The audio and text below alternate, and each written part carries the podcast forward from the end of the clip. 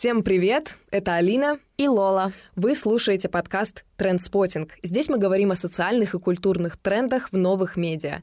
В новом выпуске обсудим современную концепцию счастья и тиранию позитивного мышления.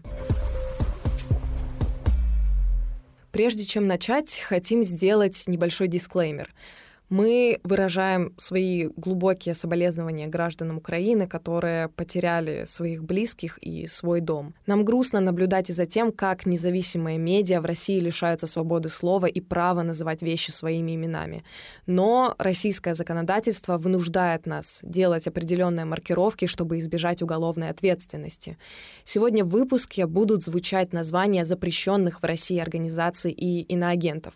Поэтому мы напоминаем, что Инстаграм запрещен в России, общество «Мемориал» признано иноагентом и ликвидировано, а Роскомнадзор настаивает, что спецоперация не является вторжением, нападением или объявлением войны. Мы долго думали, уместно ли вообще говорить о счастье сейчас, но пока работали над выпуском, поняли, что тема тесно связана с настоящими событиями в Украине и с тем, что каждый из нас проживает. Мы задались вопросом, должны ли мы настраивать себя на позитив, несмотря ни на что. В медиа говорят, что сегодня главное сосредоточиться на себе, радоваться мелочам, быть в потоке и верить в лучшее. И если жизнь вокруг не складывается, не страшно. Главное это проработать и думать позитивно, ведь стакан всегда наполовину полон. Такая позиция очень удобно вписывается в современную систему капитализма. Она связана и с тотальной психологизацией, о которой мы говорили в прошлом выпуске. И к тому же личная озабоченность каждого из нас своим счастьем выгодна государству. Но ведь счастье зависит не только от нас, но и от внешних факторов, от равенства возможностей, от наличия социальных гарантий, от политики и от возможности действовать. Обо всем этом мы поговорили с Полиной Арансон, социологом, которая находится сейчас в Берлине, и Евгением Осиным, заведующим лабораторией позитивной психологии. Узнали, как счастье превратилось в идеологию и почему погоня за счастьем лишь отдаляет нас от него. Конечно же, о счастье размышляли еще со времен античности. За всю человеческую историю было выведено очень много теорий, которые должны были помочь э, постичь счастье и найти пути для его достижения. Еще в древних религиозных текстах например, во всяких Упанишадах и Ведах, можно сказать, описывали прямо инструкции, которые должны были как-то уберечь человека от бед и разочарований и сделать его счастливым. Ранние стойкие философы Древней Индии считали, что счастье можно было достичь путем ограничения потребностей. А вот э, гедонисты, напротив, думают, что ключом к счастью является их безграничное удовлетворение. А в буддизме вот, чтобы быть счастливым, нужно себе внушить, что ты таковым и являешься. И многие из этих взглядов нашли отражение в современных концепциях из самых разных областей наук. Например, в 20 веке благодаря психологу Мартину Селигману появилась позитивная психология, которая сосредотачивается на именно на положительных проявлениях чувств и эмоций. Причем раньше счастье в ней занимало центральное место. Тогда позитивная психология постулировала, что нужно всегда жить на позитиве, думать только о положительных вещах, а негативные эмоции контролировать и сознательно уменьшать их количество и интенсивность. В социологии споров на эту тему было просто немерено, но идея счастья в позитивной психологии по итогу изменилась. Теперь счастье в ней рассматривается не как цель, а как процесс, как какой-то побочный продукт какой-либо деятельности. В рамках этого направления психологии также есть мнение, что счастье на 40% зависит от самого человека, на 50% от генетики и только на 10% от внешних обстоятельств. Такие данные вывела профессор психологии Соня Любомирски. Для этого она проанализировала и объединила различные исследования. С этим, конечно, можно поспорить, ведь эти пропорции основаны на данных только развитых стран. Вот есть много идей о счастье, и в различных культурах и для разных людей представления о нем, конечно, очень очень отличаются. И всплывает такой вопрос, можно ли вообще счастье изучать, как его можно изучать, если его нельзя посчитать, да? Но именно поэтому психологам очень сложно было как-то анализировать и измерять индивидуальный и общественный уровни счастья. И в один момент американский ученый Эд Динер предложил очень интересное понятие субъективного благополучия. О том, что это такое, нам рассказал Евгений Осин. Достоинство понятия субъективного благополучия в том, что его очень просто измерять. Нужно померить удовлетворенность жизнью и померить позитивные и негативные эмоции.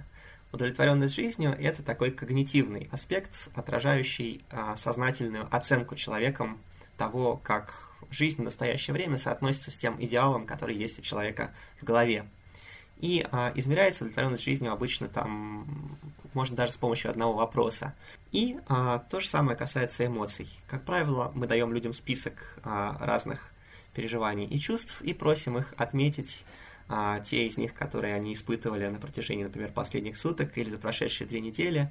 Иногда мы используем какую-то более дифференцированную шкалу, например, от 1 до 5, в какой степени вы испытывали каждая из этих эмоций. И затем мы подсчитываем а, индекс позитивных эмоций, индекс негативных эмоций, а, и вот по их соотношению, да, или там по разности между ними мы можем оценить вот этот вот аффективный, да, эмоциональный компонент субъективного благополучия. Но а, здесь есть масса тоже а, открытых вопросов и сложностей, потому что хотя удовлетворенность жизнью и а, позитивный эмоциональный баланс довольно хорошо друг с другом взаимосвязаны, довольно тесно коррелируют, есть и существенные различия. А, например, а, наши эмоциональные состояния отзываются скорее на текущие события. Скажем, сегодня днем что-то произошло, наша удовлетворенность жизнью от этого сильно не изменится, но наше эмоциональное состояние может измениться довольно существенно. А, и с другой стороны, удовлетворенность жизнью это такая осознанная оценка, поэтому она зависит от нашего представления о том, а что такое вот идеальная жизнь, да. Сейчас социологи критикуют позитивную психологию за то, что в ней слишком мало места отводится внешним событиям. Они говорят, что наше счастье и комфорт во многом зависит от того, в каком обществе мы живем. От равенства, от размера пособий, от политических режимов, э, в целом от качества жизни. И тут могут быть самые разные составляющие. И вот по мнению социологов, выделять лишь 10% внешним событиям, как тому, что влияет на наше счастье, это уж больно, больно мало. Человек неотделим от общества. И если он живет в трущобах, он не может просто взять и настроить себя на позитивчик и не замечать низкого уровня жизни, нехватки каких-то базовых вещей вроде еды и лекарств. О взгляде социологов на счастье более подробно расскажет Полина Арансон. Современное представление о счастье, оно очень индивидуалистическое, да, и э, оно вытекает из представления о том, что каждый человек заслуживает быть счастливым, а главное Э, может научиться делать себя счастливым самостоятельно. Да? Что события, которые происходят в окружающем мире, они, конечно, каким-то образом определяют ваше э, состояние, но, в принципе, э, кузнечик вашей судьбы – это вы сами. То есть это такая очень интересная комбинация такого биологического детерминизма и детерминизма психологического э, в котором социальная среда присутствует, ну, просто вот примерно вот настолько, да, а, и разного рода исследования бесконечно нам как бы пытаются доказать с разных позиций, что э, неважно, живет человек э, в какой-то не очень демократизированной и экономически стабильной стране и испытывает на себе все там какие-то сложности, бедности и э, политических репрессий, и ежели он себя настроил правильно, то будет он счастливым. А можно вот жить на, на Манхэттене и все равно быть таким вот бедоси, несчастненьким, раз это так, то значит все у вас в голове. Из этих предположений могут формироваться разного рода полиси, да, то есть как бы инструменты для управления обществами. Ну, потому что если мы считаем, что вообще-то говоря, э, человек, живущий в бедности, например, и не имеющий никаких лифтов для социальной мобильности, он э, как бы это плохо, это нехорошо, этот человек не сможет... Э, мы не измеряем даже эту категорию счастья его положения, мы измеряем его положение этическими категориями, э, другими, равенством, справедливостью, да, свободой и так далее. А, и в этом случае мы предпринимаем какие-то политические решения для того, чтобы это неравенство устранить. Да? А если мы э, исходим из э, такой вот позитивно-психологической установки, что ну, э, надо просто улыбнуться, похлопать в ладоши, и тогда все будет хорошо, немножко помедитировать, ну и все будет замечательно тогда. Mindfulness вот вам в руки вперед. то тогда ситуацию этого человека можно и не менять. Можно тогда, например, перестать выплачивать пособия да, э, людям, находящимся за чертой бедности, а, например, спонсировать им вместо этого курсы какой-нибудь там позитивного мышления. И некоторые страны идут по этому пути. Еще социологи критикуют позитивную психологию за отношение к негативным эмоциям. Есть вообще такой миф, что в позитивной психологии принято отвергать негативные эмоции, но на самом деле это не так. Психологи утверждают, что их нужно проживать, принимать и осознавать. Но важный нюанс что вся эта проработка негативных ситуаций или травматичных событий и переживаний в конечном итоге приведет к личностному росту, к какому-то перерождению и переосмыслению собственной жизни. И в итоге человек получит новый опыт, по-новому посмотрит на ситуацию, станет мудрее, сильнее. И, с одной стороны, реально, если относиться ко всему негативному как к ситуации, которая может чему-то научить и поспособствовать росту, жизнь становится немного проще. Зачем страдать, мучиться и жаловаться, если можно просто этот негатив проработать. Но с другой стороны, ситуации могут быть разные. Я могу прожить негативный опыт общения с начальником, например, что-то для себя понять и идти дальше. Но как людям проработать, например, опыт войны, непонятно. Социологи критикуют позитивный подход как раз за отношение к негативному опыту как к травме. Если человек работает только над ее преодолением, он вообще не задумывается, а что, собственно, привело меня к такому положению? Какие внешние факторы послужили причиной? Несправедливость, неравенство, другие социальные коллапсы. А иногда опыт вообще невозможно проработать. Например, позитивную стратегию не удалось реализовать с ветеранами иракской и афганской войны. Не получилось у людей перескочить через тот кошмар, который они пережили, просто внушая себе, что все может быть прекрасно. Так почему мы вообще так озабочены этим счастьем? Все дело в том, что современное счастье стало тадам, продуктом капитализма. И проявление этого мы видим везде. Ну вот реально везде. Коммерческие компании продают нам не просто товары, а эмоции, образ жизни, принадлежность к какой-то группе. И мы страстно желаем купить эти продукты, чтобы стать такими же сексуальными, нравиться девушкам, или быть как парень из рекламы Calvin Klein, или купить классные кроссовки найковские и вписаться потом в компанию каких-нибудь хайбистов. И в этом смысле сегодняшняя тема — это продолжение второго эпизода, где мы рассказываем про так называемый эмоциональный капитализм и психологизацию общества. И если вы еще не послушали этот выпуск, то советуем обязательно это сделать. Социальные сети сами по себе тоже рыночный продукт. Там мы выставляем на показ наше счастье. Есть и очень доходная индустрия self-help, которая предлагает околопсихологические, какие-то универсальные рецепты по достижению счастья и инструкции по личностному росту. Например, есть книга, я вот как-то искала, как избавиться от негативных эмоций за 6 недель. Эта self-help индустрия, она вообще паразитирует на позитивчике. Как выразилась Полина Арансон, считая, что над счастьем можно работать и что его можно или даже нужно покупать, мы создаем своеобразный экономический стимул для бизнеса. Ну, в общем-то, по итогу, к чему мы приходим? Счастье в наше время свидетельствует об успехе индивида на работе, в личных отношениях и вообще в целом в обществе. Да, вообще успешная жизнь стала измеряться степенью пережитых эмоций, и сами эмоции стали публичными. Соцсети предлагают очень удобную площадку для закрепления счастливого, ака успешного образа. Это переносит нас в круговорот вечных социальных сравнений с другими, где уровень нашей счастливости становится уровнем жизни в целом. А вот проявление несчастья, наоборот, как будто бы говорит о том, что вы недостаточно хорошо поработали над собой, недостаточно верите в себя, и поэтому большая часть негативных и нейтральных даже эмоций остается за кадром и не демонстрируется публично.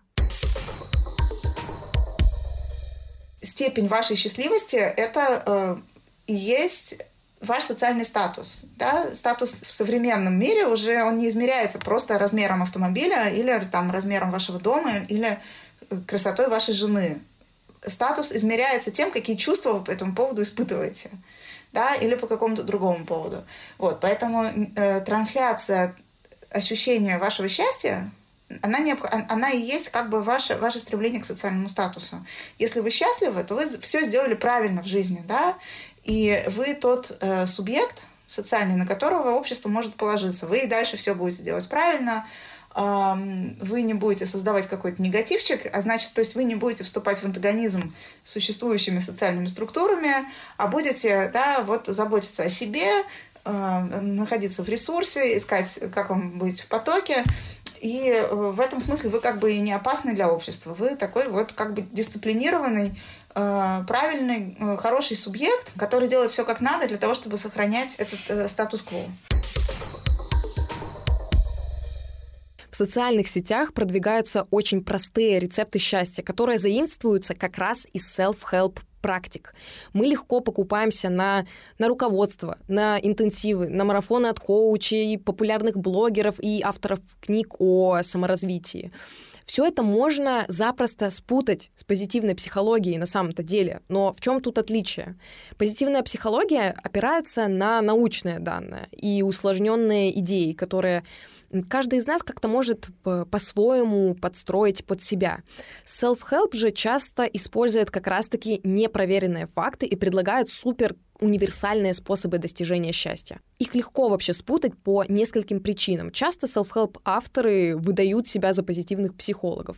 И более того, идеи позитивной психологии, в отличие от каких-то вот суперсложных теорий по типу психоанализа, очень легко перевести на массовый, простой язык, и, и, и поэтому их легко также и трансформировать для рынка. И поэтому популяризовать и продать какие-то self-help продукты с примесью эзотерики и поверхностной психологии так просто. Может быть, в self-help все-таки более упрощенное представление о человеческой жизни, чем то, что можно встретить в психологии.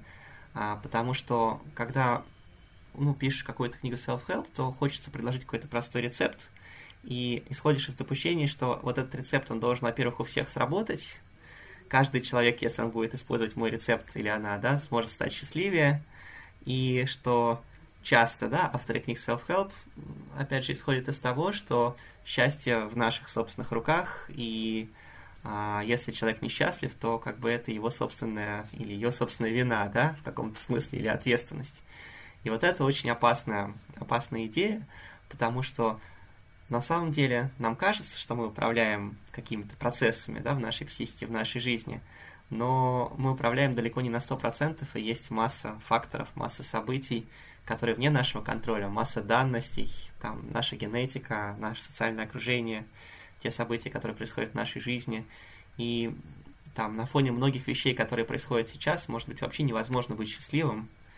А, и если читать книги self-help и пытаться сделать себя счастливым невзирая ни на что, да, игнорируя полностью реальность собственной жизни, то можно столкнуться с каким-то тяжелым достаточно внутренним конфликтом или там самообвинением или с разочарованием, а, которое потом приведет к принятию того, что жизнь все-таки она более глубокая, богатая и многосторонняя, чем нам хочется ее считать, читая какие-то очень простые рецепты. Получается, что такие универсальные рецепты счастья исходят из убеждения, что кто бы ими не воспользовался, обязательно станет счастливым. И кроме того, эти рецепты вменяют нам становиться счастливыми на тех условиях, которые нам как-то вменяют, дают, предлагают, полностью принимать мир таким, какой он есть, то есть быть в потоке. Вообще идею потока впервые описал американский психолог Михай Чиксент-Михай, да, вот такая вот сложная фамилия. Он говорил, что это состояние, когда происходит слияние человека со своим делом, полное принятие того, что преподносит жизнь, и смирение со всеми ее обстоятельствами, вообще абсолютно любыми. И в результате человек становится счастливым. Но на самом деле поток принимает далеко не всех. Полина Арансон приводит в пример разнорабочего, который разгружает товар на складах. Ну, как Конечно, как от него вообще на самом деле можно требовать э, быть в состоянии потока, если он работает э, по 60 там, часов в неделю, и там его главная цель — это просто элементарно прокормить свою семью. Поэтому для него, вот, например, быть в потоке — это просто нереалистично.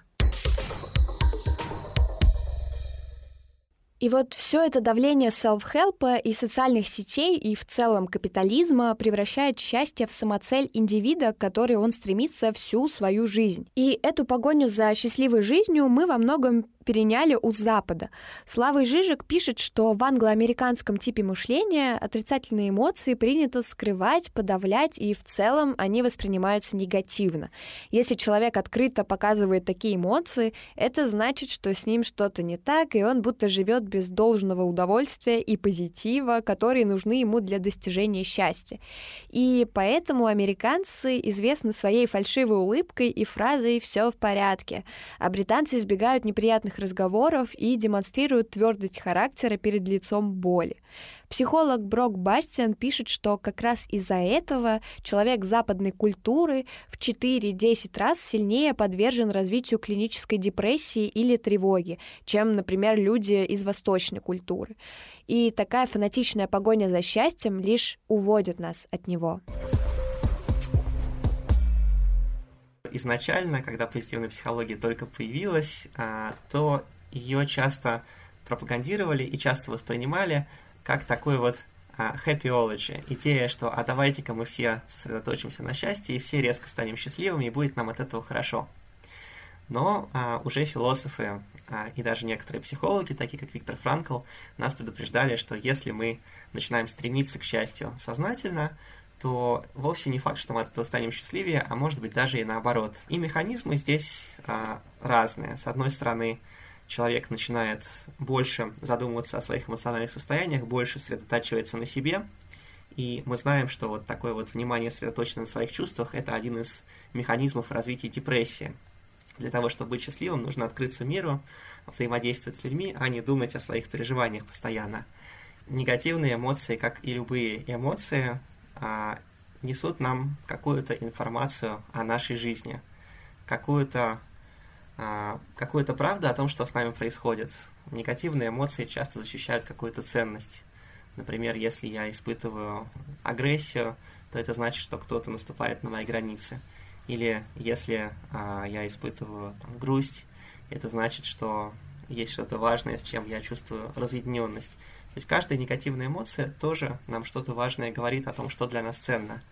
И а, наша задача в том, чтобы пытаться их расслышать и понять, о чем они нам говорят. А, это не значит, что нужно следовать им слепо, да? А, понятно, что если я испытываю агрессию, а, и я импульсивно, а, например, даю кому-то а, по лицу, то это, безусловно, очень плохая стратегия.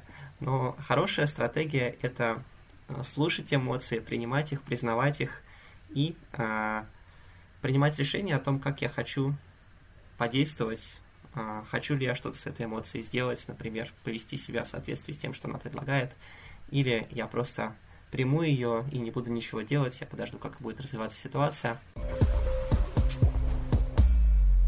Вы наверняка слышали про токсичную позитивность. Она же как раз и приводит к депрессии.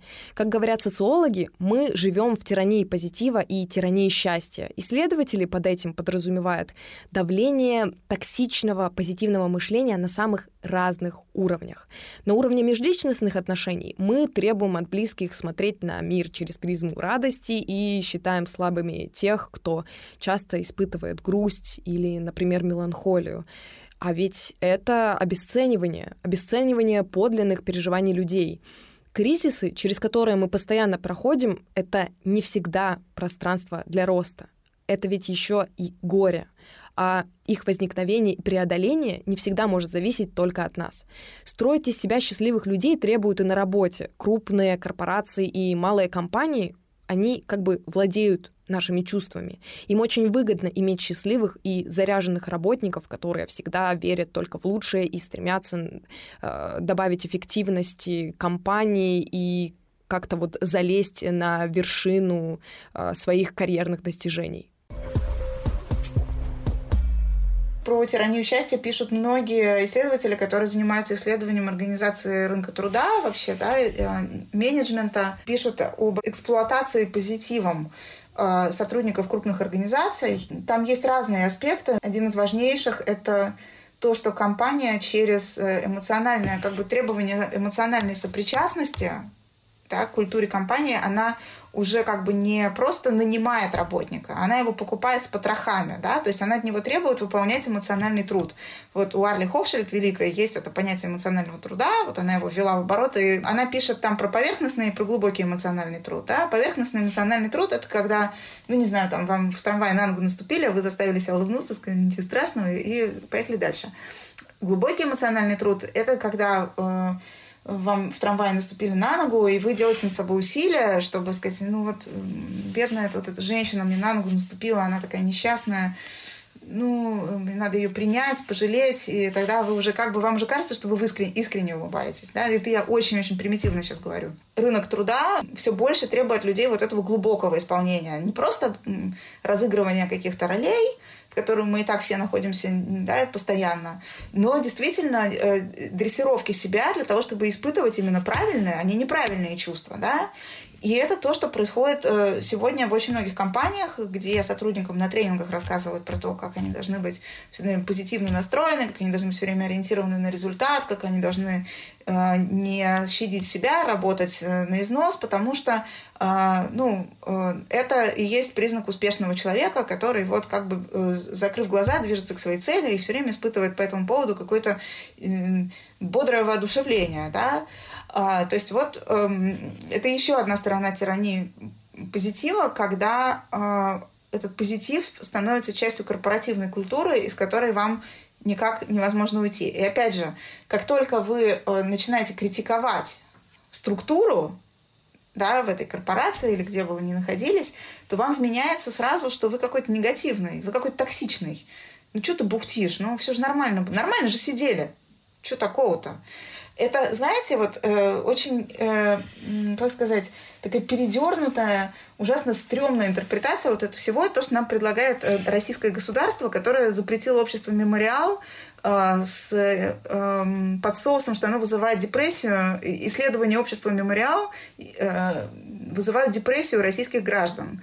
А в начале войны на тех же основаниях был забанен, э, э, заблокирован Инстаграм, потому что э, значит, столкновение с правдой того, что происходит, может вызвать у граждан Российской Федерации психические расстройства. Поэтому вот вам позитивчик и живите с ним. Но при этом, что интересно, саму концепцию тирании позитива уже тоже как будто бы исказили. Я вот не раз наталкивалась на посты в соцсетях, где рассказывают, как надо и как не надо поддерживать окружающих, как не стать токсичным позитивным другом. И вот здесь привычные безобидные фразы вроде там «все пройдет», «все будет хорошо», «я с тобой» почему-то тоже вдруг стали относить к токсичной позитивности.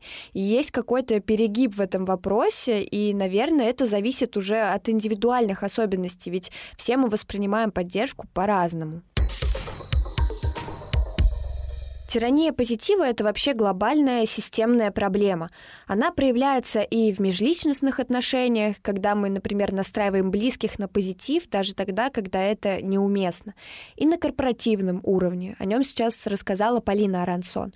Но еще тирания позитива позволяет властным структурам манипулировать обществом. Вообще, это история про так называемую делегитимацию социального действия, то есть про утрату какой-то воли к действию и утрата желание изменений в существующей системе. Концентрируясь на собственном счастье и позитиве, отрицая какие-то чувства, не только грусть, но и праведный гнев, чувство несправедливости, ощущение недовольства, мы лишаемся своих политических свойств.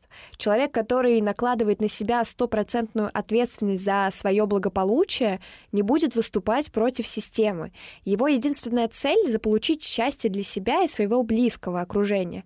Такого человека социологи называют называют герметичным субъектом, потому что он преследует только личный интерес. И мотивация изменить внешний мир и условия, из-за которых достижение счастья невозможно, в таком случае отходит на второй план. И государству в этой ситуации волноваться вообще не о чем. Вот, э, знаете, э, великий фильм «Pursuit of Happiness», герой этого фильма — это реальный человек, он жив-здоров и сейчас занимается коучингом, учит всех как быть счастливыми, да, это Крис Гарднер. Э, чернокожий американец, который действительно, да, из каких-то совершенно чудовищных условий, там, битый жизнью, просто Иов такой, да, его там и так судьба крутила, и эдак, но он очень хотел стать э, биржевым маклером, и несмотря на то, что он жил в трущобах, там жена его бросила, они с сыном ночевали там в коробках где-то в подворотнях, э, э, ему удалось реализовать свою мечту, потому что он никогда не сдавался, да, и как он говорит своему сыну в какой-то момент в этом фильме, что никогда, никогда, как Черчилль говорил, да, никогда, никогда, никогда, никогда, никогда не сдавайся, у тебя есть право иметь мечту, и ты обязан эту мечту воплотить, обязан. Никогда не позволяй никому говорить себе, что ты там чего-то не стоишь, ты должен всего добиваться э, сам. То есть в принципе, да, э, никому из нас, наверное, не помешает такая доля уверенности в себе. Это очень важное качество, это хорошо и правильно. Но, понимаете, Крис Гарднер, э, чернокожий американец, то есть человек э, э структурно дискриминированный, человек, э, оказавшийся в той жизненной ситуации, в которой он оказался, не потому, что он э, там совершал какие-то поступки, которые его туда привели, а потому что существуют да, стеклянные потолки разного рода для людей, его э, расы, возраста, гендера и так далее, э, да, он борется с этой системой за то, чтобы занять в ней самое верхнее место. Он не борется против этой системы, в том смысле, что, а может быть, вообще мир, в котором существует вот э, такого рода биржа, и э, есть биржевые маклеры, которые рассекают на лимузинах там, не знаю, э, как советская пропаганда нам их показывала, да, там курят толстые сигары, значит, да, такой-то мир этих мистеров-твистеров, э, он стремится занять в этом, э, в этом мире равное с этими мистерами-твистерами место, но не спрашивает этот мир о том, а справедливо ли он вообще организован, а может быть что-то не так, да, и э, если бы он начал это делать, то, то э, как бы система бы застопорилась, да, то есть чем больше людей будут задавать себе такие вопросы, тем больше шестеренок будет вылетать из этого механизма, а так быть не должно. Поэтому лучше, чтобы мы верили в э, то, что мы обязаны достигать своего счастья и обязаны достигать его на тех условиях, вот это важный момент, мы это счастье должны достигать на тех условиях, которые нам дают, и не вякать.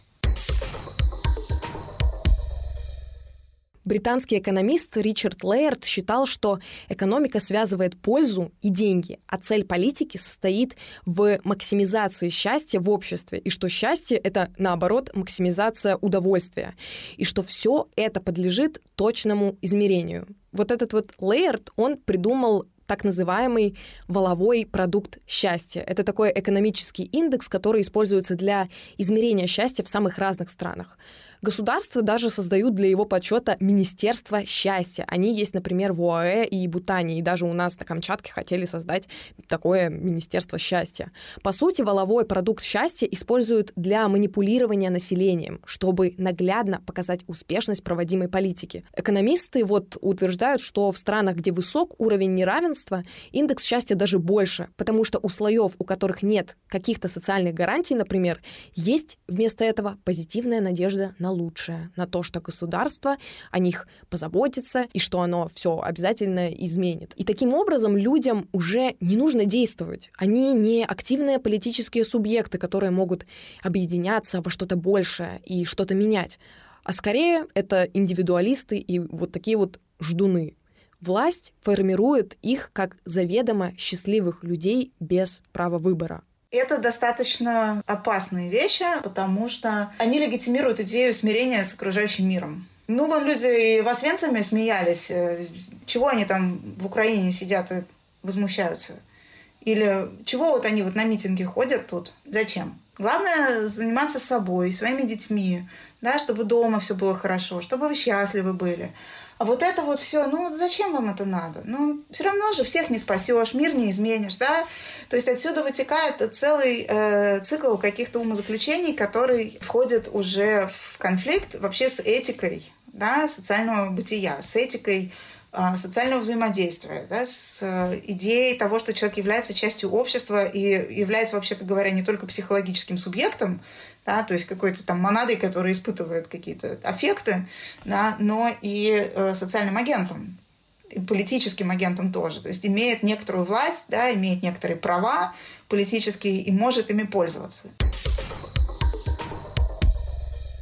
Если все настолько серьезно, то что же делать с нашим счастьем?